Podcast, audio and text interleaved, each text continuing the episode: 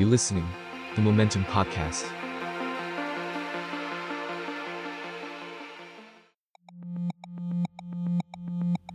Europe Pass ตั๋วเดินทางสู่ยุโรปด้วยทุนการศึกษา Erasmus+ และ Marie Skłodowska-Curie Actions สนับสนุนโดยสหภาพยุโรปผม Mark Thanasak Jamana รับหน้าที่ผู้ดำเนินรายการ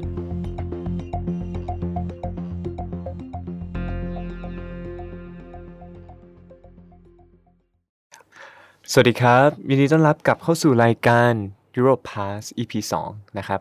อี พี นี้วันนี้เราอยู่กับคุณหลุยนะครับหลุยมงคลทรัพย์กุลนะครับพี่หลุยเป็นเอ่อนักการทูตชำนาญการอยู่กระทรวงต่างประเทศนะครับผมเอ่อสวัสดีครับคุณหลุยครับสวัสดีครับคุณมาครับครับเอ่อก่อนอื่นอยากจะให้คุณหลุยช่วยแนะนำตัวก่อนนะว่าตอนนี้ทำอะไรอยู่ที่ไหนยังไงบ้างครับได้ครับก็เอ่อสวัสดีนะฮะผมหลุยมงคลทรัพย์กุลชื่อเล่นชื่อหลุยนะครับแล้วก็ตอนนี้เป็นนักการทูตชำนาญการใช่ครับสังกัดกรมความร่วมมือระหว่างประเทศกระทรวงการต่างประเทศครับครับเอ่อผมคนนึงแหละผมก็หลายคนด้วยคือผมไม่ค่อยรู้ว่านักการทูตน่ะทำอะไรบ้าง พี่พี่หลุยพอจะเล่าให้ฟังได้ไหมว่านักการทูตเนี่ยวันนึงเนี่ยคือคือในการทำงานคือมีหน้าที่มีมีความรับผิดชอบคือคือทำอะไรบ้างครับยินดีเลยครับจริงๆคือความความรู้สึกนะตอนที่เข้าไปเนี่ยก็ยังไม่ค่อยรู้นะว่า นักการทูตจริงๆเขาทำอะไรกัน เพราะเราก็มักจะเห็นภาพในทีวีใช่ไหมที่ที่มักจะแบบเอ่อนักการทูตก็ถือแก้ววายเดินคุยกับคนนู้นคนนี้อะไรอย่างเงี้ยเป็นภาพแบบนั้นหรือว่าหารือแบบจริงๆจังๆในเจรจาต่อรองระหว่างประเทศอะไรพวกนี้เป็นภาพที่ที่เราคิดกันว่ามันจะเป็นแบบนั้นแต่นั้นก็อาจจะต้องเป็นระดับสูงท่านทูตอะไรอย่างเงี้ยไปที่ที่เขามีมีภารกิจอันใหญ่หลวงแต่ถ้าเป็นระดับจะเรียกได้ว่าปฏิบัติการชำนาญการเป็นเด็กๆเข้าไปฮะส่วนใหญ่มันมันก็จะเป็นเราทำงานเชิงนโยบายเป็นหลักก็คืออาจจะรวบรวมข่าวสารให้คิดวิเคราะห์ประมวลนู่นนี่นั่นในประเด็นต่างๆที่ที่เราได้รับความรับผิดชอบมานะฮะแล้วก็อาจจะทำจัดทำประเด็นเตรียมบทประเด็นสิ่งที่เราเรียกว่าประเด็นสนทนาสำหรับผู้ใหญ่ในกระทรวงหรือว่ารัฐมนตรีอะไรอย่างเงี้ยนายกรวมถึงระดับนายกรัฐมนตรีในบางครั้งเนี่ยในการที่ท่านจะใช้ในการหารือระหว่างประเทศอันนี้เป็นงานหลักนอกนั้นก็อาจจะเป็นงานประสานงานทั่วไปเพราะว่างานที่เราทำบางทีมันเกี่ยวข้องกับหน่วยงานภายในระหว่างภายในประเทศค่อนข้างเยอะนะแล้วก็มันจะมีกรมอื่นๆที่ทำงานแยกส่วนออกไปเช่นอย่างที่เป็นกรมองค์การระหว่างประเทศอะไรเงี้ยมันก็จะมีการปฏิสัมพันธ์กับพวกองค์การระหว่างประเทศมากขึ้นแต่ถ้าทำกรมที่เรียกว่ากรมภูมิภาคก็คือกับประเทศต่างๆเชิงทวิภาคีเนี่ยมันก็จะมีการปฏิสัมพันธ์กับประเทศนั้นประเทศนี้แล้วก็ดูแลความสัมพันธ์กันมีกรมการกงสุลซึ่งตอนนี้น่าจะท็อปสุดละในในความเห็นของของประชาชนทั่วไปเรื่องทำหนังสือเดินทางเป็นต้นหรือว่าเวลาตกทุกข์ได้ยากในต่างประเทศอะไรอย่างเงี้ยฮะกรมการกงสุลเนี่ยก็จะเป็นด่านหน้าในการดูแลคุ้มครองผลประโยชน์คนไทยอะไรอันนี้น่าจะเป็นที่ใกล้ชิดประชาชนมากที่สุดแต่ที่เหลือเนี่ยก็อย่างที่เรียนก็คือมันก็มีความแตกต่างกันไปว่าจะอยู่ส่วนงานไหนส่วนใหญ่มันจะโดยที่มันเป็นงานเชิงนโยบายฮะมันก็เราก็อาจจะไม่ได้มีแอคชั่นอะไรที่ที่ทำกับกับประชาชนมากนักนะฮะก็ดูมีความเป็นนักวิชาการมากกว่านักวิจัยข้อมูลและนโยบายไปแลกเปลี่ยนในแง่นั้นด้วยแล้วก็ใช่ครับครับแล้วแล้วคุณหลุยนี่คือทำงานอยู่ด้านแบบกองไหนคือเกี่ยวกับประเทศใดอะไรยังไงบ้างครับถ้าถ้าตอนตอนนี้มีภารกิจพิเศษก่อนหน้านี้ก็คือตอนที่เข้ากระทรวงใหม่ๆเนี่ยผมอยู่ฝ่ายที่เป็นดูด้านความมั่นคงเพราะฉะนั้นมันก็จะเกี่ยวข้องกับการทำนโยบายด้านความมั่นคงซะเยอะแล้วต่อมาเนี่ยก็มารับผิดชอบเป็นเขาเรียกว่าเจ้าหน้าที่โต๊ะนะฮะก็คือมาดูฝ่ายมาเลเซียอ่าอันนี้มันก็จะเริ่มเป็นงานอีกแบบหนึ่งที่จากการทำนโยบายแล้วก็ลงพื้นที่อะไรต่างๆในเชิงความมั่นคงก็มาดูเรื่องของความสัมพันธ์ทวิภาคีมากขึ้นก็คือไทยกับมาเลเซียแล้วพอหลังจากนั้นเนี่ยก็ไปประจำการที่กัวลาลัมเปอร์ก็คือประเทศมาเลเซียนะฮะก็อันนั้นก็จะทำมากขึ้นในฐานะที่จากการผันตัวจากการเป็นเจ้าหน้าที่โต๊ะนั่งที่กรุงเทพใช่ไหมฮะแล้วก็ไปทำงานที่ที่สถานทูตเนี่ยมันก็คือเอาตัวเราเข้าไปอยู่ในประเทศที่เราดูแลรับผิดชอบแล้วก็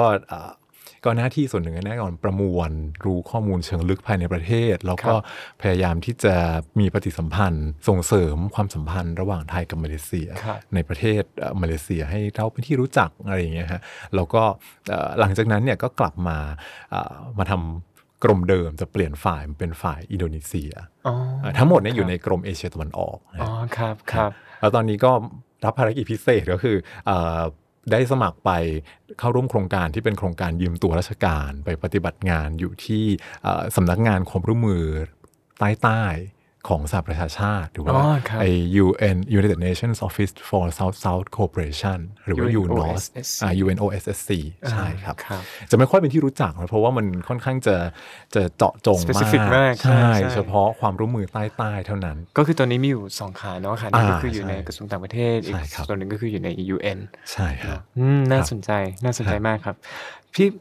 ผมแอบสงสัยนิดนึงฮะคือพี่หลุยพี่หลุยคือพอจะเล่าได้ไหมครับว่าแบบแรงบันดาลใจในการที่จะแบบมาทำงานด้านการต่างประเทศมาเป็นนักการทูตเนี่ยมันเกิดขึ้นอย่างไรเกิดขึ้นตอนไหน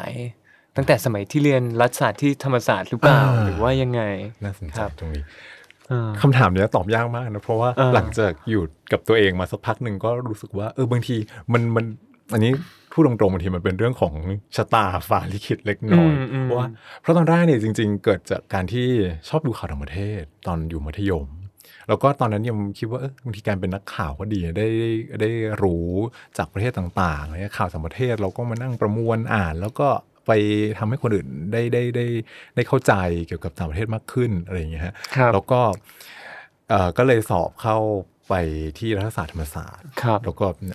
เรียนสาขาการท่องประเทศอะไรเงี้ยแต่หลังจากนั้นพอได้ได้เข้าไปทำจริงๆเราก็มีความรู้สึกว่าเออบางทีมันก็มีหลากหลายด้านไม่จำเป็นต้องดูเฉพาะข่าวก็ได้มันเป็นคนทำนโยบายก็ได้หรือว่าอาจจะทำงานองค์การองค์องค์กรด้านระหว่างประเทศอะไรเงี้ยครับแล้วตอนนั้นหลังจากนั้นเนี่ยก็ก็คิดว่างานด้านนี้แหละเป็นงานที่สนใจแต่ตอนนั้นจริงๆไม่ได้คิดว่าจะมาทำกระทรวงนะผมยังยังมองยังค่อนข้างเปิดทางเลือกให้ตัวเองหลายๆอย่างจนกระทั่งได้รับทุนการศึกษาใช่ไหมฮะแล้วก็ก็ได้เรียนต่อจบปริญญาโทออกมาเนี่ยก็อันนี้ก็เป็นสไตล์เหมือนกันกระทรวงการต่างประเทศเปิดรับนักการทูตในตอนนั้นหลังจากที่จบหลังจากที่จบอันนี้คืออันนี้คือก่อนจะ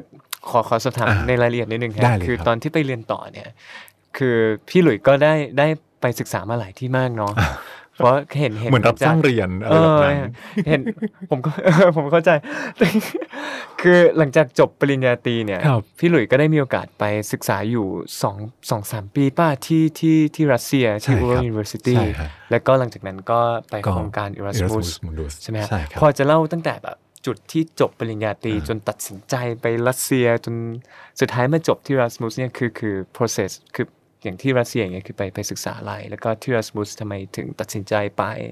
อะไรอย่างงี้ครับยินดีฮะก็เป็นเรื่องชีวิตเล็กๆน้อยๆบางทีมันมีความผันเห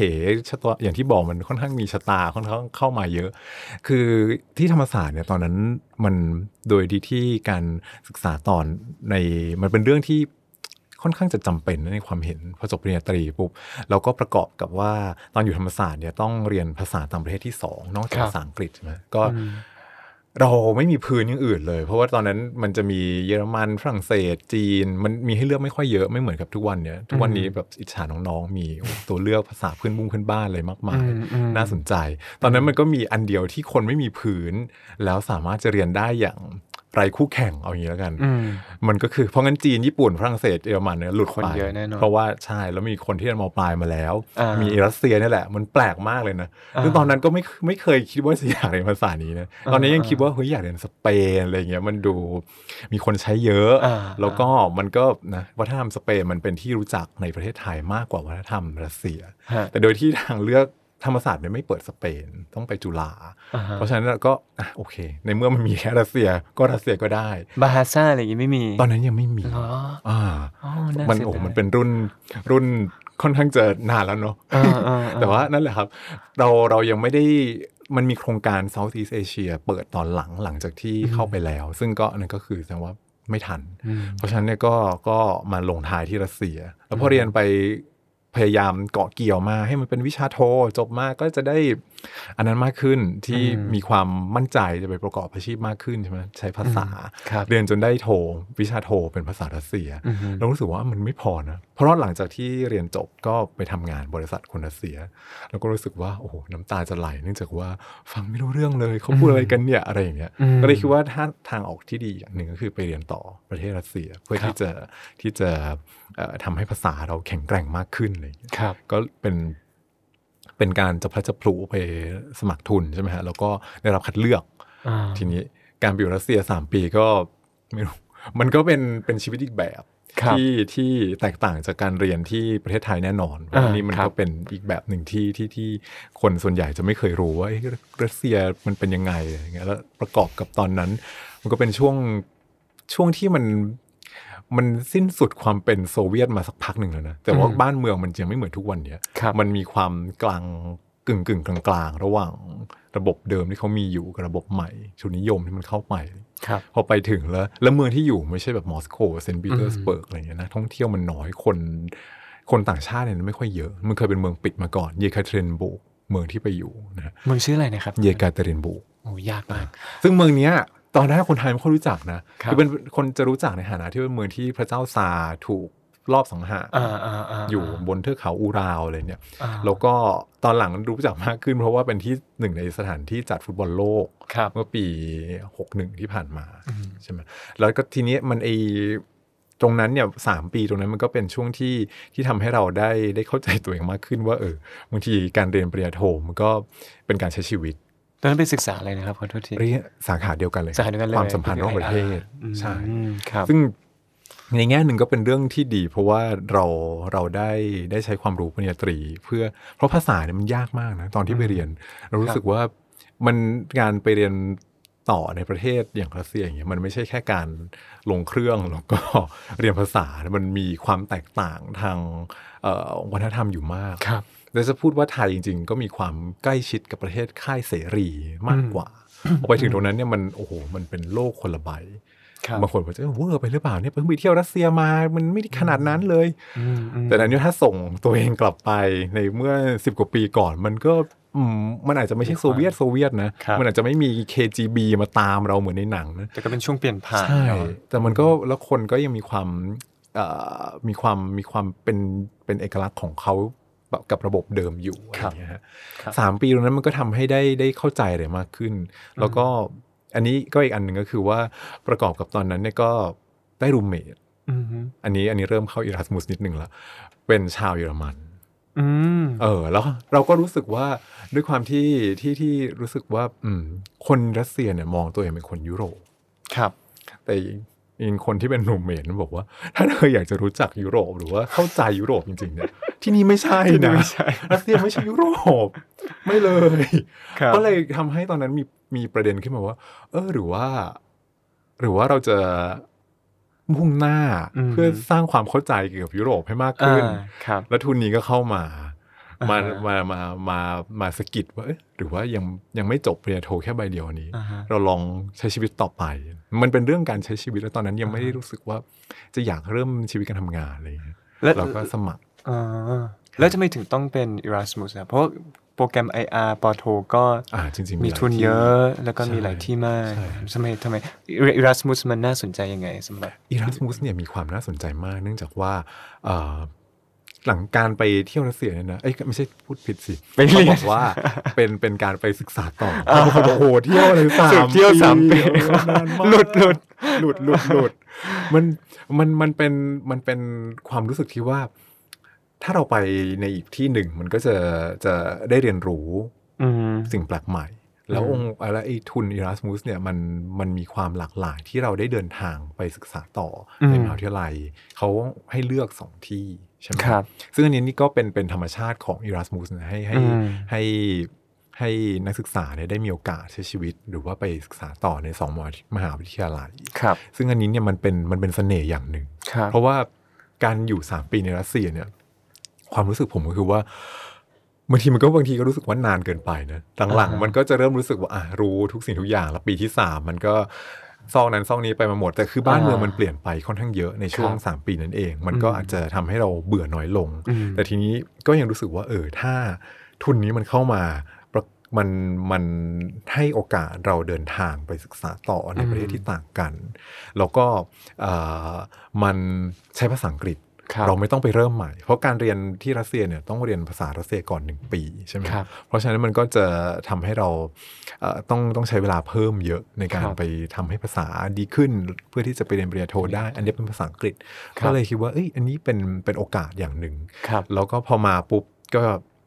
ในเมื่อตั้งใจได้แล้วว่าจะสมัครโดยไม่ได้สนใจแล้วว่ามันจะยังไงต่อไป uh-huh. ก็เราก็ไปเลือกดูว่ามันมีสาขาวิชาไหนบ้างใช่ไหมเพราะ Erasmus เนี่ยมีความเฉพาะเจาะจงมันไม่เหมือนกับการสมัครปริญญาโททั่วไปเพราะว่ามันไม่ได้เปิดทุกสาขา uh-huh. แล้วสาขาเนี่ยถ้าถ้าน้องๆหรือผู้สนใจเนี่ยไปดูมันมีความปลีกย่อยมากเฉพาะเจาะจงมากว่าเขาสนใจหัวข้อไหนเป็นพิเศษ uh-huh. มันจะไม่เหมือนกับว่าอย่างรัสเซียเองก็ตามก็เป็นสาขาด้านความสัมพันธ์ระหว่างประเทศถูกไหมมันไม่มีสาขานี้ใน Erasmus มันจะมีอย่างอย่างทุนที่หลักสูตรที่ได้เนี่ยเป็น Euroculture ก็คือจะมันเหมือนกับว่ามันจะเป็นยุโรปศึกษาแต่มันเน้นเฉพาะด้านที่ตามชื่อนะคือ culture ซึ่งแสดงว่าสิ่งนี้มันไม่ใช่ยุโรปศึกษาในลักษณะที่ว่ารวมบูรณาการทั้งเรื่องของการเมืองเศรษฐกิจสังคมบริษัทมันจะเน้นเฉพาะด้านสิ่งที่เขาจำกัดว่าเป็น culture เลยแล้วก็นอกจากนี้ทุนมันตอนนั้นที่ที่สมัครมีอันหนึ่งก็คือไอเอ่อเป็น European in Wider World อะไรสักอย่าง uh-huh. ซึ่งอันนั้นก็สมัครไปสอง สองหลักสูตร uh-huh. แล้วก็รู้สึกว่าอันนั้นก็มีความเฉพาะเจาะจงลงไปในในเรื่องของบทบาทยุโรปในประเทศที่สามอะไรเงี้ย uh-huh. ซึ่ง uh-huh. ซึ่งอันนี้มันเหมือนกับความความรู้สึกที่ว่าเป็นการเลือกหัวข้อวิทยานิพนธ์ระดับหนึ่งมันค่อนข้าง specific แล้วในโปรแกรมที่เลือกในโปรแกรมที่เลือกก็เลยคิดว่าเออเราก็ต้องทำกันบ้านนิดนึงว่าอันนี้มันมันมันเรียนศึกษาอะไร uh-huh. อะไรอย่างเงี้ยพอพอได้ได้ได้หลักสูตรแล้วก็คือจริงๆมันไม่ได้มีตัวเลือกเยอะหรอกเพราะว่าคนเรียนสายสังคมเนี่ยมันมีแค่ประมาณสิบหลักสูตรมั้งตอนนั้นแล้วก็เป็นด้านด้านที่ความสัมพันธ์ระหว่างประเทศนะจะสามารถนำไปประยุกต์ได้เนี่ยมีอยู่ประมาณ สี่ห้า อันที่เหลือมันอีก สองสาม อันที่ที่ไม่ใช่ Euroculture เนี่ยมันก็จะเป็นพวก humanitarian ความการให้ความช่วยเหลือมนุษยธรรมซึ่งนี่ก็น่าสนใจมากเพราะว่าเป็นด้านด้านด้านความช่วยเหลือมนุษยธรรมโดยตรงมันก็ไม่ใช่การเรียน ไอ อาร์ หรือความสัมพันธ์ระหว่างประเทศที่เราอาจจะไปเลือกธีมในการที่เราจะศึกษาแยกออกไปอีกเพราะฉะนั้นก็เลยในเมื่อเราไม่มีประสบการณ์เรื่องนี้ก็เลยคิดว่าอันนี้กลางที่สุดละก็มาที่ Euroculture ซึ่งสุดแล้วเรียนอะไรครับอันนี้ครับ Euroculture เนี่ยกินไวน์กินชีสอ่าอันนี้เป็นเพราะชื่อมัน ค่อนข้างจะชักนำไปทางที่ผิดเนาะมันแบบมันดู misleading มากปรากฏพอไปถึงจริงๆอ่ะตัดภาพแล้วตอนนี้บินบินกลับมาไปลงที่เยอรมันเรียบร้อยที่แรกคือที่เยอรมันที่เยอรมันคือโกโกทิงเงนโกทิงเงนใช่ก็คือหก หกเดือนแรกหกเดือนแรกครับอันนี้มีอาจจะอาจจะต้องเอ่อเรียนผู้ฟังนิดนึงแล้วกันว่าหลักสูตรเนี่ยมันมีมันมีสามภาคเรียนสามเทอมก็มันจะมีสิ่งที่เป็น Home University ที่เราที่เราเป็นที่แรกที่เราไปลงเราก็จะใช้ชีวิตอยู่สองเทอมของผมเนี่ยได้รับเลือกให้ไปอยู่ที่เยอรมันที่มหาวิทยาลัย Göttingen University นะฮะก็ตรงนั้นเนี่ยเราก็เทอมแรกไปที่นั่นแล้วเทอมที่สองจะไปใน Host Universityหรือว่าเป็นมหาวิทยาลัยที่เขาจะรับเราไปเรียนภาคเรียนที่สองเนี่ยก็คือที่ Uppsala University ที่สวีเดนที่สวีเดนใช่ฮะซึ่งอันนี้นี่ก็อยู่ที่นั่นอีกหกเดือนแล้วหลังจากนั้นมันก็จะมีสิ่งที่เป็น intensive program คือเป็นภาคฤดูร้อนที่เอาทุกคนในในหลักสูตรซึ่งซึ่งอาจจะมีประมาณสาม สอง สามไม่น่าจะถึงสองร้อยนะคิดว่าร้อยกว่าคนคือมันก็เป็นคนทุกคนที่เรียนในหลักสูตรเนี่ยมามารวมกันในภาคฤดูร้อนนั้นทำความรู้จักแล้วก็ทำเปเปอร์หนึ่งมานำเสนอพร้อมกับมี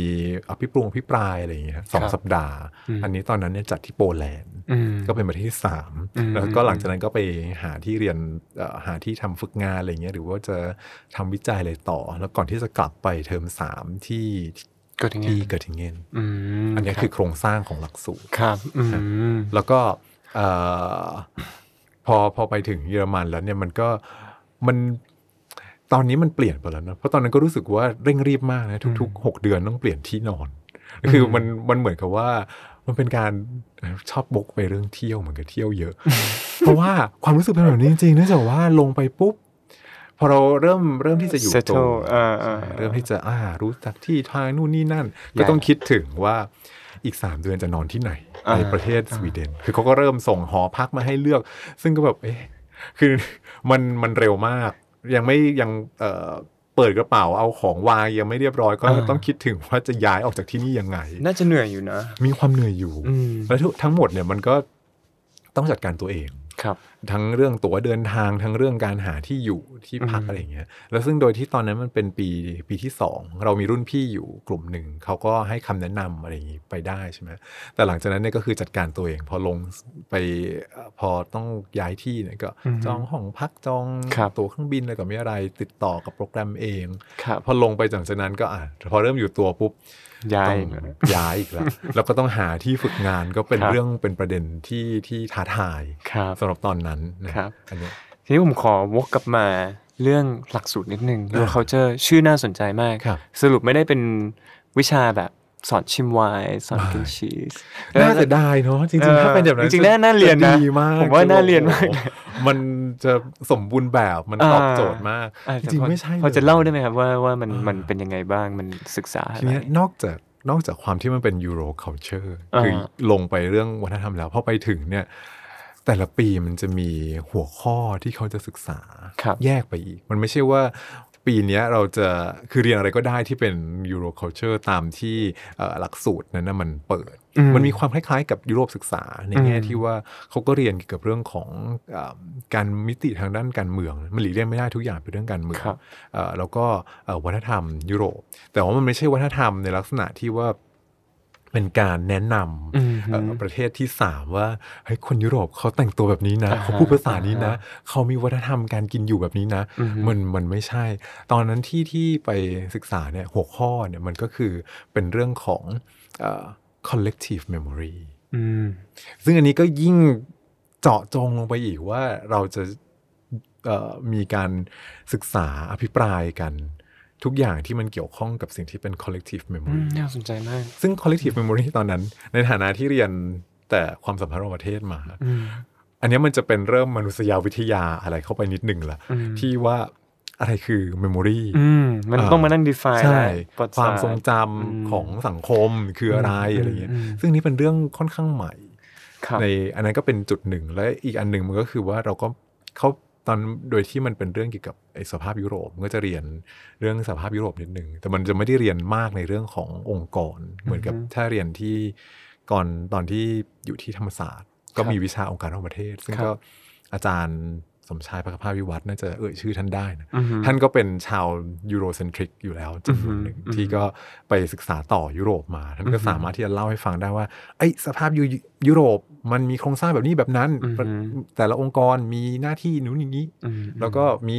ปฏิสัมพันธ์ยังกันยังไงบทบาทขอบขายหน้าที่มีอะไรพวกเนี้ยอันนี้ก็เป็นฉากฉากแต่อยู่ที่นู่นมันเหมือนกับเป็นความรู้ที่เราต้องรู้อยู่แล้วแต่สิ่งที่เขาตั้งคำถามตอนนั้นที่น่าสนใจและเป็นประเด็นอย่างหนึ่งก็คือว่าอัตลักษณ์ความเป็นยุโรปมันคืออะไรเออซึ่งซึ่งอันเนี้ยเป็นเป็นเป็นสิ่งหนึ่งที่มันเกินไปจากการที่สหภาพยุโรปคืออะไรเพราะนั้นมันก็คือในแง่องค์กรว่าว่าโครงสร้างอะไรยังไงแล้วก็บทบาทหน้าที่อะไรยังไงเขาไม่ได้พูดเรื่องนั้นเลยสิ่งสิ่งที่เขามาพูดถึงก็คือว่าอัตลักษณ์ความเป็นยุโรปมันคืออะไรซึ่งถ้าคนทั่วไปก็รู้สึกบอกว่าคำถามแบบนี้ดูแบบมันเป็นจะพูดว่านอนเบรนเนอร์ก็ได้นะคืออ๋อก็คือความเป็นยุโรปสิก็แค่บอกว่าเออคนยุโรปใช้ชีวิตอะไรยังไงอะไรอย่างนี้ถูกไหมแต่จริงๆแล้วพอไปถึงจริงๆเนี่ยมันมีความอาจจะเรียกได้ว่ามันเป็นเสน่ห์ของยุโรปอย่างหนึ่งที่ที่แต่ละที่แต่ละประเทศเนี่ยมันมีความเป็นของตัวของตัวเองมากอาจจะลองนึกถึงอาเซียนที่ทุกวันนี้เราก็ใช้ความเป็นอาเซียนในเราอาจจะไม่ได้หล่อหลอมองค์กรอย่างอาเซียนให้เป็นแบบนั้นเพราะว่ามันเป็นมันมันมาที่มามันคนละอย่างโดยสิ้นเชิงแต่ว่ายุโรปเนี่ยเขาก็ไม่ได้ต้องการจะหล่อหลอมให้มันเป็นอาจจะรู้สึกว่าเออเป็นอันหนึ่งอันเดียวกันมันอยู่ในนั้นเนี่ยโอ้ยมีความวุ่นวายมากมายในความเป็นสหภาพยุโรปซึ่งอันนี้ถ้าคนภายนอกไปก็จะไม่รู้เพราะเราก็มักจะคิดถึงสหภาพยุโรปในลักษณะที่แบบวีซ่าเชงเก้นไปไหนก็ได้ทั้งหมดแล้วจะนึกถึงโอ้สถานที่สถาปัตยกรรมสวยงามกรีกโรมันภาษาแบบใช้ตัวละตินเป็นหลักอะไรอย่างเงี้ยฮะแล้วก็คนก็ เชื้อชาติก็คอเคเชียนเป็นเป็นยุโรปนะผิวขาวนู่นนี่นั่นอะไรอย่างเงี้ยซึ่งอันนี้ใช่พอไปถึงลงไปก็เป็นแบบนั้นแต่พอไปเรียนลึกๆลึกๆในในเรื่องนั้นจริงๆมันโหมันแตกต่างมากมันมีถึงแม้ว่าสภาพยุโรปเนี่ยมันจะเริ่มตั้งแต่สมัยสงครามโลกอะไรก็ตามแต่ว่าเขาไม่ได้ไม่ได้มีความเป็นอันหนึ่งอันเดียวกันมากขนาดนั้นคือทุกอย่างทำขึ้นก็เพราะว่ารวมกันเราอยู่แย่ yeah.สู้กันเราตายตายหมู่ด้วยเพราะสงครามสงครามโลกที่สองเนี่ยมันทำให้ยุโรปนี่พังภาพพินาศมากมาร์กไปเรียนต่างยุโรปมาด้วยใช่ไหมอ่าก็จะเห็นว่ามันมีร่องรอยความย่อยยับพินาศของของสงครามโลก หกสิบเจ็ดสิบ ปีก็ยังคงอยู่แบบนั้นเราจะอย่างคนไปเบอร์ลินก็จะเห็นว่ามันจะมีโบสถ์กลางเมืองเลยที่มันพังจากการถูกระเบิดในช่วงนั้นมันก็ยังอยู่อันนี้มันแบกบาดแผลในใจคนยุโรปหรือบางคนก็รู้สึกคือความความเป็นโรแมนติกเกี่ยวกับยุโรปมันลดไปมากเลยนะพอตอนที่ไปอยู่เพราะว่าทุกอย่างมันจะย้อนกลับไปในเรื่องของสงครามโลกมันมีคนตายแล้วคนตายเหล่านั้นเป็นญาติของใครบางคนในห้องเรียนของเราเอออันนี้เมมโมรี่มันมันมาค่อนข้างเยอะมากเวลาที่เรียนว่าทำไมมันแต่มันอธิบายได้มากเลยนะว่าทำไมสังคมยุโรปถึงเป็นแบบนั้นแล้วก็ไอการไอการเป็นสหภาพยุโรปเนี่ยมันเป็นความจำเป็นในยุคนั้นที่ว่ามันไม่สามารถที่จะที่จะมาเกิดสงครามได้อีกแล้วเพราะว่า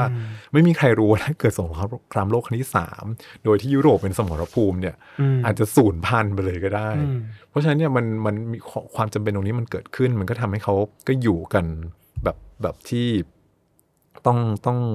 แต่ละคนเนี่ยก็ต้องประนีประนอมกันมากขึ้นนะก็จะก็จะเริ่มเห็นว่าฝรั่งเศสเยอรมันเนี่ยจริงๆมันเป็นคู่แข่งกันมาตลอดใช่ใช่ในสมัยศตวรรษที่สิบแปด สิบเก้าเนี่ยพอยิ่งรวมเยอรมันได้ฝรั่งเศสก็แบบเฮ้ยแกจะมาเป็นใหญ่กว่าไม่ได้อังกฤษเขาไม่สนใจแล้วเพราะเขาเป็นเรือเขาก็จะออกไปหานิคมอะไรอย่างเงี้ยซึ่งอันนี้เป็นเกรดที่ที่ไปเรียนนะน่าจะรู้ได้ชัดเจนมากกว่าแต่น่าสนใจมากแต่แต่พอพอมารวมกันใน อี ยู แล้วเนี่ยมันก็จะเริ่มที่จะมีนโยบายมีอะไรแตกต่างกันแต่ในอันนี้คือเป็นภาพในในในเชิงการระดับสูงทางการเมืองที่เขาพยายามเชฟว่าเนี่ยเรามีความร่วมกันทางยุโรปมีรากวัฒนธรรมอะไรต่างๆแต่จริงๆแล้วพอไปถึงระดับประชาชนรากหญ้าจริงๆสิ่งนี้เป็นสิ่งที่ที่อาจจะเรียกได้เลยว่าท็อปดาวUh-huh. เพราะมันไม่มีเข้าถึงไม่ได้ใช่มันไม่เออมันเข้าถึงไม่ได้มันไม่มีความเป็นยุโรปแบบนั้นจริงๆประเด็นนี้น่าสนใจมากเพราะว่าจริงๆเพราะว่าสิ่งที่พี่ไปเรียน uh-huh. คือ Euroculture กับ uh-huh. European culture ที่พี่เจอเนี่ย uh-huh. มันไม่มันมัน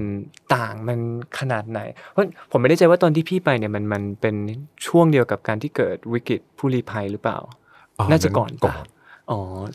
คือเหมือนอันนั้นคือแต่จะให้พูดอีกในหนึ่งก็คือแบบประเด็นที่พี่พูดมาทั้งหมดก่อนหน้านี้จริงแล้วอย่างที่พี่พูดตะเกียคือมันดูแบบเข้าถึงยากนะเข้าถึงยากแล้วเออถ้าถ้าเจออันนี้ถ้าเป็นเรื่องประวัติศาสตร์ช่วงสิบปีให้หลังนิดนึงตอนที่ไปเนี่ยเป็นยุคเรื่องรองของ อี ยู อืมจะจะบอกแบบนั้นก็ได้ว่าทุกคนอยากจะเข้า อี ยู เพราะตอนนั้นสภาพไอ้พวกประเทศยุโรปตอนออกที่ยังจำได้ประมาณปีสี่สิบเจ็ดอะไรเงี้ยเพิ่งจะเข้าโปลุงโปแลนด์อะไรเงี้ยไอ้ประเทศบอลติกฮังการีเช็กอะไรพวกนี้เพิ่งได้เข้าแล้วมันเป็นการขยายตัวครั้งใหญ่มากซึ่งตอนนั้นไอ้ดีเบตภายใน อี ยู ก็เป็นอีกเรื่องหนึ่งก็จะเป็นเรื่องว่าไอ้โอ้เอาพวกยุโรปตอนออกมามันเป็นมันจะมาแย่งงานทำหรือเปล่ามันจะความเจริญเราแหมแต่แต่ก่อนมันเป็นคลับคนรวยใช่ไหมมันก็จะมีแบบเยอรมันฝรั่งเศสสแกนดิเนเวียอะไรอย่างเงี้ยต้องไปจ่ายพวกนั้นเยอะแยะเลยนี่เข้ามาคนพวกนี้จะเข้ามายังไงเป็นแบบนั้นหลังจากนั้นสามปีมันก็เป็นช่วงที่แบบโอ้ทุกคนอยากจะเข้า อี ยู มันเหมือนกับทุกคนโอ้โหนี่คือทางออกของปัญหาทั้งโลกแล้วพอตอนที่อยู่ความฝันก็สลายเพราะมีวิกฤตแฮมเบอร์เกอร์ซึ่ง อี ยู ก็ไม่ไม่สามไม่ไม่พร้อมแล้วที่จะมาจ่ายเงินสุรุ่ยสุร่ายเพื่อไปช่วยชาวยุโรปตะวันออกที่ยังหลงเหลืออยู่อะไรแบบนี้หลังจากนั้นมันก็มาเจอวิกฤตคือตอนนี้รู้สึกว่ามันเป็นช่วงที่สหภาพยุโรปเจอแบบทดสอบเยอะแล้วมาเจอวิกฤตผู้ลี้ภัยแล้วมาเจอไอ้พวกก่อการร้ายอีกคือพวกนี้มันสั่นคลอนความเป็นคนยุโรปมากเลยนะแล้วผมก็ไม่แปลกใจว่าทำไมอังกฤษถึงได้ออกไปเพราะรู้สึกว่าเฮ้ยฉันอยู่แล้วนี่เหรอคลับที่ที่ที่ที่ที่จะช่วยให้อะไรดีขึ้นแล้วอยู่แล้วก็ทะเลาะกันปัญหาเยอะแยะตอนนี้โควิดมามันมันจะสังเกตเห็นได้เลยว่า แต่ละประเทศเนี่ยคือมันไม่ได้เป็นคลับที่เป็นเป็นสมาคมของที่ไร้ปัญหา ม, มันมีมันมีมันมีความแตกแยกภายในขัดแย้งเรื่องผลประโยชน์ใช่เพราะแต่ละประเทศก็คือแต่ละประเทศเพราะตอนโควิดมามันชัดเจนมากเลยนะแต่ตอนที่อยู่เนี่ยมาตอนที่อยู่โหสวยหรูมากยูโรนี่คือทุกคนอยากใช้มันมีไทม์ไลน์เลยว่าโปแลนด์จะเลิกสโวตือเมื่อไหร่เช็กจะเลิกโควิดเมื่อไหร่จนผ่านมาสิบห้าปีไม่มีใครเลิกเพราะว่าไม่รู้จะใช้ทำไมเพราะเงินยูโรเดี๋ยวถ้าตกแล้วทำไงประเทศชั้นค่าเงินเฟ้อป่ะป่ะคือมันเป็นประเด็นที่ที่น่าสนใจที่ที่เราไปถึงแล้วเออบางทีมันเป็นเรื่องที่ถ้าเรามองจากข้างนอกเราจะไม่เห็นแล้วมันก็ถ้าเราดูจากข้างในว่าเออในในในในกรอบที่แสนสวยเนี่ยพอข้างในปุ๊บโอ้มันมีคือบางทีอาจจะเป็นเรื่องที่ที่เป็นเรื่องเล็กๆน้อยๆในขี้หมูราขี้หมาแห้งในความเห็นของประเทศไทยซึ่งเรามีความห่วงกังวลอย่างอื่นอีกมากมายพอไปเจอสิ่งที่คนยุโรปคุยกันทะเลาะกันแล้วแบบเออเรื่องไม่เรื่องที่ไม่น่าจะเป็นประเด็นเหล่านี้มันก็เป็นประเด็นใหญ่ได้ซึ่งอันเนี้ยมันเกิดจากการที่ที่ได้เรียนในสาขาครับและส่วนที่พี่ว่ามันมีความแตกต่างเยอะในในใน culture ที่เราศึกษากับ culture ที่เราพบเจอกับเพื่อนกับบนบนท้องถนนในในประเทศที่พี่ไปอยู่อะไรคือมันมันมันต่างกันยังไงเห็นเห็นตะกี้ถ้าในแง่ความแตกต่างอย่างหนึ่งก็คือก่อนไปอันนี้ตั้งแต่ก่อนละเพราะว่าเราจะมีอยู่ในสังคมไทยอย่างที่ที่ที่ที่เคยบอกไปนะว่ามันมีค่อนข้างจะมีความอเมริกันมีความเป็นเราใกล้ชิดผูกพันกับคนที่ใช้ภาษาอังกฤษมากกว่าเราก็จะมีความรู้สึกว่าทุกคนที่เป็นผิวขาวน่าจะพูดภาษาอังกฤษได้พอไปถึงจริงๆมันไม่ใช่นะแล้วหลักสูตรเนี้ยมันเป็นหลักสูตรที่ใช้ภาษาอังกฤษเป็นหลักพอไปถึงโดยเพราะเยอรมันเนี่ยเขาเป็นประเทศใหญ่เศรษฐกิจใหญ่ประเทศหนึ่งการใช้ภาษาอังกฤษของเขาไม่ได้เยอะขนาดนั้นแล้วพอไปถึงอันนี้นะถ้ามาเรียนฝรั่งเศสมาจะรู้เลยว่าความภาษาเนี่ยมันเป็นสิ่งที่ยอมกันไม่ได้ยอมไม่ได้ identity วรรณกรรมไม่ได้เลยใช่จะมาแบบโอ้ยอยู่ดีๆลุกขึ้นมาแล้วพูดภาษาอังกฤษใส่คนต่างชาติไม่ใช่ทุกคนต้องพูดภาษาคือเยอรมันจะน้อยกว่าฝรั่งเศสในแง่ในแง่ที่ห่วงแหนอัตลักษณ์มันเพราะมันเป็นประเทศที่เหมือนกับก่อสงครามมันไม่ควรจะยึดความเยอรมันเยอะเออเขาก็จะลดตรงนั้นจะไม่เท่ากับฝรั่งเศสใช่ไหมแต่ว่าไม่แตกต่างมากนักในแง่ที่ว่าพอลงไปถึงทุกที่ลงจากสนามบินเนี่ยโอเคไอสนามบินแฟรงก์เฟิร์ตมันก็เป็นสนามบินค่อนข้างจะ international หน่อยใช่นั่นแหละทุกคนมันก็พูดภาษาอังกฤษได้เนี่ยแต่พอเข้าสายรถไฟก็จะเริ่มแตกต่างแล้วก็จะเริ่มเห็นว่าเออพูดไม่พูดไม่ค่อยได้แล้วก็พอยิ่งไปในเมืองเกอติงเกนซึ่งเป็นเมืองเล็กการใช้ภาษาอังกฤษเนี่ยไม่เป็นประโยชน์เพราะว่าเธอนี้คือโดยที่ตอนเรียนธรรมศาสตร์เคยไปซิทอินคลาสเยอรมันแล้วก็สามารถที่จะดิ้นรนเรียนเยอรมันเพิ่มอะไรเพื่อที่จะให้ใช้ชีวิตได้ตามปกติมันก็จะแตกต่างเป็นภาพที่ที่ไม่ใช่ละมันก็จะมีความเป็นความเป็นเยอรมันสูงกว่าเพราะเมืองที่ไปเป็นเมืองขนาดย่อมแสนกว่าคนแต่คือเขามีความพรั่งพร้อมนะแน่นอนในเรื่องคุณภาพชีวิตความเป็นอยู่เนี่ยมันมันเทียบกับที่รัสเซียที่เราเจอมาไม่ได้อันนั้นเป็นคนละแบบนี่คือพัฒนาแล้วอ่ะมันชัดเจนว่านี่คือประเทศพัฒนาแล้วแต่แต่ในแง่ของการใช้ชีวิตมันก็คือเราก็ความอินเตอร์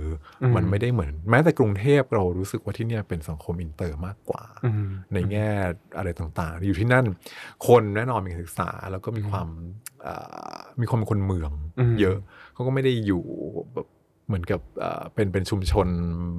ในภูมิภาคของอย่างที่อย่างที่เราไปตามหมู่บ้านในเมืองไทยเราจะรู้สึกแบบนั้นอันนั้นก็มีความเป็นหมู่บ้านแต่ว่าจะไม่มากเพราะว่าทุกที่ก็อยู่กันเองเพราะคนยุโรปก็อย่างที่รู้มันมีความเป็นปัจเจกเยอะเพราะงั้นเขาก็ก็ยังมีในแง่นั้นอยู่แล้วก็การลงไปเขาก็มีความยึดติดกับถึงแม้ว่าพลวัตเยอะนะเดินทางง่ายเพราะว่ารถไฟความเร็วสูงอะไรต่างๆมีใช่ไหมแต่มันก็ไม่ใช่ทุกคนที่ที่จะเคยออกจากเยอรมันเป็นต้นถ้าไปเราก็จะไปเห็นคนเยอรมันที่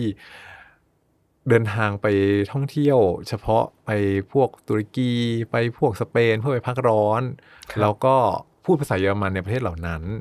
แล้วก็กลับมาใช้ชีวิตในเยอรมันถ้าไม่ใช่หน้าร้อนก็อยู่แบบนั้นคือคนเหล่านี้ก็จะเป็นลักษณะที่ไม่ได้อินเตอร์อย่างที่เราคิด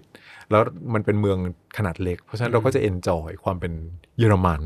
มากกว่าความเป็นยุโรปอย่างที่คือมันนอกจากเงินยูโรเนี่ยไม่มีอะไรอย่างนี้ที่เป็นยุโรป อ่าโอเคอาจจะอาจจะโอนเงินอะไรต่างๆในสกุลยูโรมันก็มันก็ยังมีเพราะว่าโทรศัพท์เวลาข้ามประเทศก็ต้องเปลี่ยนซิมก็ต้องอะไรต่างๆถูกไหมฮะมันยังไม่ได้ไปถึงขั้นนั้นแต่โอเคแน่นอนเวลาข้ามพรมแดนไปแล้วมันไม่มีซึ่งอันนี้เป็นเป็นสิ่งที่ที่ที่ได้พอสมควรในในแง่ที่ว่าตอนนั้นเป็นอะไรที่ใหม่ตอนอยู่ที่รัสเซียเนี่ยข้ามรัฐเองก็วุ่นวายแล้วพออยู่ที่อยู่ที่ประเทศไทยเนี่ยมันก็เหมือนกับเราข้ามทุกประเทศเราอยู่มันจะมีด่านชายแดนต้องไปเดินลงไปเพื่อออกอีกที่นึงไม่ไม่ได้แบบลื่นไหลอะไรแบบนั้นแต่พอไปยุโรปโอ้โหอันนี้เป็นความประทับใจอย่างหนึ่งคือลงไปแล้วมันเหมือนกับเราได้ข้ามผ่านพรมแดนโดยที่ไม่รู้ตัวแล้วมันก็เป็นประเทศใหม่ทุกอย่างก็เป็นภาษาใหม่ในตอนที่นั่งนั่งรถไฟอย่างเช่นจากฝรั่งเศสไปเยอรมันคือมันข้ามไปแล้วสามประเทศเราจะไม่รู้ตัวเลยว่าเนี่ยมันได้ข้ามไปเลยมัน Amazing มากนะใช่ครับผมเคยขับรถจากปารีสไปเบลเยียมข้ามเส้นประเทศไม่รู้ตัวใช่ไม่รู้ตัวเราไม่ไม่ไม่ต้องรู้อีกต่อไปว่านี่คือสิ้นสุดแล้วแล้วเราก็ได้อยู่ในประเทศใหม่ซึ่งเนี้ยเป็นเป็นสิ่งที่ที่ที่มันเป็นเสน่ห์มากๆของยุโรปการที่ที่ที่เราสามารถที่จะเดินทางโดยที่ไม่ต้องรู้อันนี้น่าจะเป็นโลกที่เขาพยายามจะสร้างขึ้นมาให้ประชาชนเขารู้สึกแหละว่าว่าการรวมการบูรณาการเนี่ยมันมีข้อดีอย่างนั้นอย่างนี้ยิ่งใช้เงินสกุลเดียวกันก็ไม่ต้องไปไปแลกเงินใช่ไหมสมัยก่อนมันก็ยังวุ่นวายอยู่แต่ตอนนั้นที่ไปคือก็ใช้ยูโรหมดแล้วแล้วก็เชงเก้นก็ขยายไปถึงพวกโปแลนด์พวกอะไรพวกเนี้ยซึ่งมันสะดวกมากในแง่การใช้ชีวิตในขณะที่มาจากเมืองไทยตอนนั้นโอ้ถ้าเราแค่จะไปด่านชายแดนก็วุ่นวายมากที่ต้องเดินทางลงเพื่อไปออกอีกที่นึงหรือว่าผ่านตม.ที่สนามบินเนี่ยก็ยังต้องไปต่อคิวแต่นี้เหมือนกับลงนั่งเครื่องบินจากฟังก์ฟอร์ตไปอิตาลีก็ลงเหมือนกับเป็นเทอร์มินอลแบบภายในไม่มีอะไรใช่ไม่มีการตรวจคนเข้าเมืองไม่มีอะไรมันมันสะดวกสบายมากอันนั้นคือสิ่งที่ค่อนข้างถือว่าได้จากจากเป็นเป็นเป็นสิ่งแปลกใหม่สิ่งแปลกใหม่เนาะในตอนนั้นผมเข้าใจ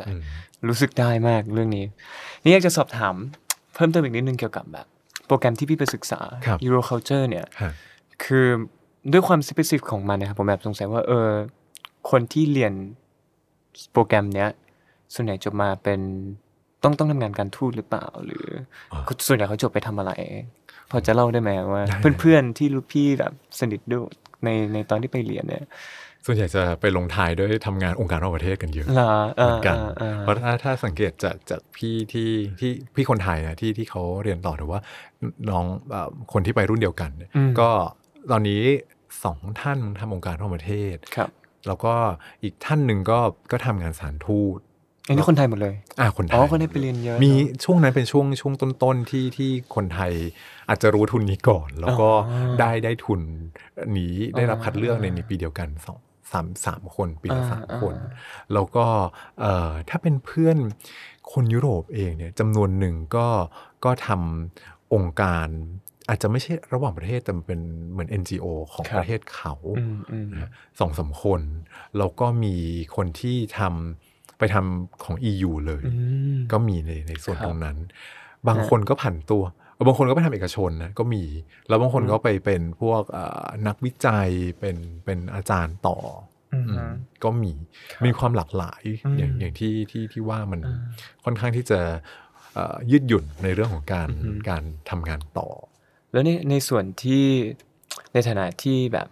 พี่ได้ผ่านโปรแกรมนี้มาแล้วสุดท้ายก็ทำงานที่ตรงสายพอสมควรเนี่ยมันโปรแกรมนี้แบบให้อะไรพี่บ้างในการทำงานในชีวิตการทำงานคือในเชิงหนึ่งมันก็ใช่มันก็แบบเกี่ยวข้องพอสมควรเนาะอีกเชิงหนึ่งพี่ก็ไม่ได้ทำงานยุโรปเลยทำไมทำไมทำไมเป็นอย่างนั้นมันมีอย่างที่บอกคือมันมีชะตาเข้ามาจำนวนหนึ่งเราก็บางทีการการชีวิตมันก็ไม่ได้เป็นทางเลือกของเราเสมอไปเราสามารถพาตัวเองไปอยู่ในที่หนึ่งได้แต่หลังจากนั้นเนี่ยบางทีจะไม่ใช่ไม่ใช่เราไปกำหนดใช่ไหมอันนี้ก็ต้องปล่อยไป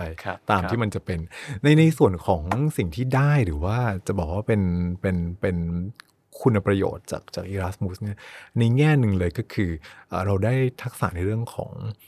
การมีปฏิสัมพันธ์กับคนหลากหลายวัฒนธรรมอันนี้ค่อนข้างหลากหลายมากเพราะตอนที่ไปเรียนอย่างถ้าเราเรียนในประเทศไทยมันก็เป็นคนไทยเพื่อนเราเป็นคนไทยทั้งหมดอันนี้มันก็คงเป็นแง่ดีถ้าถ้าเราจะผมคิดว่าเรียนมหาวิทยาลัยในเมืองไทยดีในแง่ที่เรา ถ้าคนที่จะกลับมาเพื่อใช้ชีวิตต่อในประเทศไทยเนี่ยมันมีเครือข่ายที่ที่ประเทศไทยที่ที่สำคัญเพราะว่าการเรียนมหาวิทยาลัยสี่ปีปริญญาตรีเนี่ยมันมันเป็นพื้นฐานแล้วมันมันมันมุมมองของเราที่มีต่อโลกเนี่ยมันถูกจากรั้วโรงเรียนมาสู่รั้วมหาวิทยาลัยมันทำให้เรามองโลกแบบหนึ่งมันจะแตกต่างจากการที่เราไปเรียนปริญญาตรีที่อื่นเลยอันนี้ความคิดนะในขณะเดียวกันการที่เราไปไปไปเรียนที่นี่เนี่ยไอสิ่งที่เป็น intercultural uh, communication หรือ intercultural competency เนี่ยมันมันเยอะในแง่ที่ว่าถ้าเทียบกับตอนเป็นรัสเซียเนี่ยเพื่อนต่างชาติมีไม่ค่อยเยอะเพราะส่วนใหญ่ก็เป็นคนรัสเซียใช่ไหมฮะมีมีต่างชาติแบบจีนมีตุรกีอะไรเงี้ยก็นิดหน่อยแต่ในในหลักสูตรนี้เนี่ยอันแน่นอนมันก็เหมือนกับการการสร้างเรือนกระจกหนึ่งใบที่ในในประเทศอย่างเยอรมันซึ่งทุกคนพูดภาษาเยอรมันให้เวลาเข้าไปในห้องเรียนเนี่ยก็ทุกอย่างมันเป็นภาษาอังกฤษใช่ไหมฮะเพื่อนก็มาจากมีทั้งเป็นบอสเนียมีเซอร์เบียมีออสเตรียมีเยอรมันนะมีไทยมีรัสเซียมีลาตินอเมริกามีไหมครับเขาเรียนที่มหาวิทยาลัยอื่นอ่าก็เลยแต่เราไปเจอกันอยู่ดีในในในในตอน intensive program ที่เล่าแล้วก็ยุโรปใต้ก็เป็นซึ่งคนพวกนี้เนี่ยถ้าถ้าไม่ได้ไปคลุกคลีจริงๆเราก็จะไม่รู้ว่ามันมีความแตกต่างอยู่เพราะก็จะเห็นเป็นคนขาวทั้งหมดในในในหลักสูตรเนี่ยเป็นคนเดียวที่ไม่ใช่คนขาวในหมายถึงที่ที่ที่กระทิงเง่นนะฮะเพราะในในหลักสูตรจะมีคนอื่นในคนจีนคนอะไรอย่างเงี้ยซึ่งเขาก็อยู่มหาวิทยาลัยอื่นๆตอนนั้นเนี่ยก็เลยรู้สึกว่าเออเราก็ได้ซึมซับพอสมควรซึ่งอันนี้มันก็จะเสริมสร้างทักษะในการที่เราจะมีปฏิสัมพันธ์กับคนต่างชาติเพราะเรื่องบางเรื่องคือยุโรปมันก็มีความคิดที่ว่าเป็นสายการเมืองเยอะเรื่องบางเรื่องมันจะมีความละเอียดอ่อนบางอย่างที่เราควรจะต้องรู้ซึ่งเป็นเรื่องที่เรียนรู้ต้องต้องต้องไปอยู่นะใช่ต้องไปอยู่จะเรียนรู้ไม่งั้นเราไม่มีทางรู้ไม่งั้นเราไม่มีทางรู้มัน implicit มากเลยบางอย่างใช่ฮะมันมันเป็นสิ่งที่เรื่องบางเรื่องมันอาจจะไม่ใช่เรื่องมารยาทแต่มันเป็นเรื่องที่เราเราไม่ควรจะไปพูดถึงหรือว่าเราอาจจะพูดถึงได้แต่อย่าไปในประเด็นแบบนั้นแบบนี้ซึ่งทุกทุกสังคมมันมีหรือว่าจะโหเสรีขนาดไหนก็ตามแต่ละประเทศมันจะมีปมของมันอยู่อย่างเยอรมันง่ายๆถ้าพูดเรื่องนาซีขึ้นมาอย่างเงี้ยหรือว่าอ๋อฆ่าล้างเผ่าพันธุ์ไม่มีจริงพวกนี้ในเยอรมันเป็นไปไม่ได้ผิดกฎหมายเพราะว่านี่เป็นสิ่งที่ประเทศนี้เขาติดตกลงร่วมกันแล้วว่าอันนี้คือสิ่งที่เขายอมรับว่าเป็นเป็นเป็นส่วนหนึ่งของประวัติศาสตร์เขาใช่ไหมจะไปแบบโอ้ว่าอ๋อไม่มีจริงหรอกพวกนี้มันเป็นทำขึ้นมาอันนี้มันเป็นไปไม่ได้เพราะงั้นมันก็จะมีอาจจะเรียกว่าทาบูบางอย่างในแต่ละประเทศที่เราไม่ไม่ควรจะพูดถึงในขณะเดียวกันประเทศเล็กๆน้อยๆอย่างตอนที่ไปเนี่ยบอลข่านมันเป็นประเทศยูโกสลาเวียมันแตกใช่ไหมการที่คนเซอร์เบียบอสเนียอยู่ด้วยกันไม่ได้หมายความว่าทุกเรื่องเขาจะคือมันเป็นชาติที่ฆ่าล้างกันมาก่อนเป็นคู่กรณีกันมาก่อนเขาอยู่ด้วยกันคุยกันได้โดยใช้ภาษาของตัวเองแล้วเหมือนกับไทยลาวเราคุยกันพอจะรู้เรื่อง แต่มันไม่ได้หมายความว่าทุกเรื่องที่เขาเห็นจะตรงกันหมด เขาก็มีความประนีประนอมนะว่า เรื่องนี้เราไม่พูดละกันหรือว่าถ้าพูดขึ้นมาแล้วอีกฝ่ายหนึ่งขึ้น sensitive ใช่ ก็อีกคนหนึ่งก็จะเงียบไปอะไรอย่างเงี้ยซึ่งพวกนี้เราก็จะสังเกตได้จากภาษากายหลายอย่างเนาะหรือว่าจากการที่อภิปรายแล้วอันนี้เริ่มเริ่มที่จะไม่ไปต่อละหรือคนรัสเซียเองเนี่ยมันก็จะมีประเด็นเพราะอย่างที่บอกพอเขาไปถึงเนี่ยมันก็เป็นโลกใหม่สำหรับเขาเหมือนกันมันก็จะมีตอนนั้นมันจะมีประเด็นคำถามมากว่ารัสเซียเขาจะรู้สึกว่าเป็นยุโรปใช่ไหมที่ตอนพูดไปตอนต้นแต่พอไปถึงแล้วมันนี่ที่นี่ไม่ใช่ยุโรปในความรู้สึกเขาก็เลยแบบเอ๊ะฉันคือยังไงอยู่ตรงไหนแล้วแล้วถ้ารัสเซียไม่ใช่ยุโรปแล้วคือเขาคือใครอะไรยังไงมันเป็นปัญหาพวกนี้ซึ่งความละเอียดอ่อนตรงนี้เราได้รู้เราได้ซึมซับอันนี้มันก็นำสามารถที่จะนำไปประยุกต์ใช้ต่อในในในการทำงานต่อไปได้อาจจะไม่ต้องใช้ที่กระทรวงการต่างประเทศนะครับแต่ว่ามันก็เป็นสิ่งที่มันจะจะอยู่กับเราเพราะว่าพอกลับมาทำงานที่ที่กระทรวงจริงๆเนี่ยประเทศเพื่อนบ้านไทยเราเนี่ยก็มีประเด็นกับเพื่อนบ้านเยอะมากมายอันนี้ก็เป็นสิ่งหนึ่งที่เราต้องเรียนรู้เป็นเป็นความละเอียดอ่อนอย่างหนึ่งที่ที่เราที่เราเก็บไปไปไปใช้ต่อได้ก็เป็นเป็นเป็นเป็นสิ่งหนึ่งที่ผมคิดว่าการไป Erasmus มันก็ช่วยนะถ้าเราสังเกตสังกาแล้วก็ในแง่ของความคล่องตัวก็เยอะมากถ้าพูดถึงแล้วเพราะมันย้ายที่เรื่อยๆเราจะจัดการชีวิตตัวเองอีกแบบเพราะว่าพลวัตเนี่ยมันกลายเป็นส่วนหนึ่งของการใช้ชีวิตของเราไปฮะอืมน่าสนใจมากจริงๆในเชิงนึงมันมันมันทำให้เรามีความ aware ถึง ยังไงความเซนซิทีฟหลายอย่างใช่ครับจริงๆแล้วผมว่ามันคล้ายๆกับไอ้นี่มากเลยประเด็นเรื่องที่มีคนพูดหลังๆเรื่องแบบความเป็นประชากรโลก global citizen อะไรเงี้ยพี่พี่พอจะมีแบบความคิดเห็นในเรื่องนี้ยังไงบ้างว่ามันมันเออก็ทิ้งท้ายละกันคำถามเอ่อสั้นๆเนาะอยากจะให้แต่จะตอบยาวนะอยากจะให้พี่หลุยอาจจะให้คำแนะนำสำหรับคนที่มีความคิดว่าแบบเออหรือหรือแบบสนใจแบบไอตัวโครงการ Erasmus ว่าเออพี่มีอะไรจะแนะนำไหมสั้นๆสำหรับคนที่สนใจสั้นๆเลยว่าเออสมัครเถอะครับมันดีมากนะจริงๆในแง่นึงคือมันมันเปิดประสบการณ์อาจจะถ้าถ้าคนที่มีต้นทุนทางเวลาผมว่าปีสองปีในยุโรปเนี่ยมันน่าสนใจแล้วมันอาจจะอาจจะเป็นเป็นเป็นการใช้ชีวิตมากกว่า ค, คือในแง่ในแง่เนื้อหาการเรียนอะไรเงี้ยถ้าอยากจะเป็น professor ก็มันก็ทำได้มันก็มีช่องทางแต่บางทีการเรียนที่เนี่ยโดยที่มันเน้นปฏิสัมพันธ์ของมนุษย์มากกว่าเราเรียนรู้ในเรื่องเนื้อหามันจริงๆปัจจุบันผมก็มองว่าการเรียนรู้เชิงเนื้อหามันเป็นปัจเจกเรียนที่ไหนก็ได้ถูกไหมครับเพราะว่าไอ้ไอ้การเข้าถึงข้อมูลมันเปิดมากขึ้นบางทีอาจจะต้องแค่จ่ายเงินเพื่อเข้าไปห้องสมุดออนไลน์อะไรอย่างเงี้ยมันก็เป็นเรื่องตรงนั้นไปแต่ว่าในแง่ของการได้เดินทางไปใช้ชีวิตอยู่มันเป็นกำไรแล้วมันมันก็มันมันจะทำให้ตัวของน้องๆหรือผู้ที่ได้เข้าร่วมโครงการมีประสบการณ์ที่แตกต่างหลากหลายแล้วก็มันมันเป็นโอกาสที่ที่เราจะเปิดกว้างนะแล้วก็เข้าใจตัวเองมากขึ้นว่าคือบางคนอาจจะไม่ใช่คนที่ชอบเดินทางนะพอไปน่าจะคนพบว่าเอ้ยจริงๆนี่ใช่หรือว่าบางคนที่ชอบเดินทางไปต่างประเทศมากๆไปเช็คอินต่างๆที่ต่างๆดูถ่ายรูปลง ไอ จี อะไรอย่างเงี้ยแต่พอไปอยู่ยุโรปแล้วแบบโอ้เมสมากเลยไม่ชอบเลยการที่คือบางบางคนเป็นนะเพราะเพื่อนที่ไปเรียนต่างประเทศเนี่ยอาจจะไม่ใช่ Erasmus เขารู้แล้วเขาเข้าใจว่าที่ของฉันคือประเทศไทยเพราะฉะนั้นมันเป็นโอกาสไม่ว่ามันจะเป็นมันจะเป็นการที่เรารู้สึกว่าเอ้ยเสียเวลาหรือเปล่าไม่นะมันไม่เคยมีการเสียเวลาถ้าถ้าคุณเรียนรู้แต่ว่าในเมื่อ อี ยู มีโอกาสนี้ส่งมาถึงตรงนี้แล้วก็สมัครเลยครับมันก็เพียงแค่เขียน statement of proposal ดีๆเตรียมตัวนิดนึงถ้ามีถ้าถ้าต้องสัมภาษณ์แบบออนไลน์อะไรต่างๆแล้วก็ยื่นคะแนนบายสอบภาษาอังกฤษเพราะอยู่ที่นั่นอย่างหนึ่งที่ที่ที่ไม่กดดันเลยก็คือความสามารถในภาษาอังกฤษเพราะไม่ทุกคนที่ไปส่วนใหญ่ไม่ใช่ไม่ใช่คนทู่ภาษาอังกฤษแล้วประสบการณ์อย่างหนึ่งอ๋อนี่เริ่มยาวแล้วเริ่มยาวประสบการณ์อย่างหนึ่งก็คือรู้สึกว่าคนที่พูดภาษาอังกฤษได้คอนเทนต์เขาอาจจะไม่ดีเท่าพวกเรานะเพราะตอนที่ไป intensive program อ่ะคนที่เป็นอเมริกันน่ะเขาทำคะแนนได้น้อยที่สุดในห้องในขณะที่คนอื่นซึ่งบางทีพูดภาษาอังกฤษโอ้แปลงมากฟังให้จะไม่รู้เรื่องกลับได้ A อะไรแบบเนี้ยฮะเพราะฉะนั้นมันมันในในแง่ที่ว่าพอไปถึงมันจะไม่ใช่แบบทุกคนพูดแจ๋วแจ๋วแจ๋วฟังเหมือนกับอยู่ในหนังฝรั่งทุกเพราะทุกคนก็ใช้ภาษาอังกฤษเป็นภาษาที่สองซะเป็นส่วนใหญ่ผมคิดว่าโปรแกรมนี้มันจะช่วยในแง่นั้นเพราะบางทีการที่เราไปเรียนอเมริกาเลยบางคนไม่ไม่สะดวกใจกับการใช้ภาษาอังกฤษมากขนาดนั้นก็จะมีปัญหานิดหน่อยอะไรอย่างเงี้ยแต่พอไปถึงนั้นที่เนี่ยมันก็จะเป็นที่ที่คนจะเท่ากันมากขึ้นแต่ต้องอ่านนะเพราะว่าความสามารถในการอ่านสำคัญถ้าถ้าคุณมีความสะดวกใจกับภาษาอังกฤษในเชิงการอ่านเขียนเนี่ยสมัครเลยอย่าได้ไปคิดมากแต่ถ้าพูดไม่ได้เราไปจัดการได้ที่นั่นครับโอเคครับครับยังไงวันนี้ก็หมดเวลาลงแล้วเนาะสำหรับพอดแคสต์เราขอขอบคุณคุณหลุยมงคลมากครับขอบคุณนะครับที่มาให้ความรู้มากมายนะโดยเฉพาะเรื่องประสบการณ์ที่คิดว่าน่าจะหายากนะครับจากจากการไปอยู่ต่างประเทศแล้วก็เรียนรู้ถึงความหลากหลาย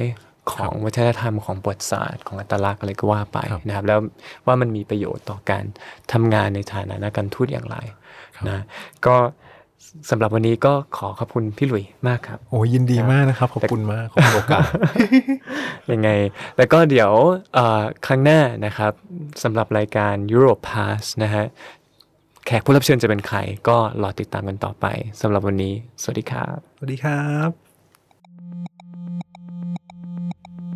Europe Pass สนับสนุนรายการโดยสหภาพยุโรป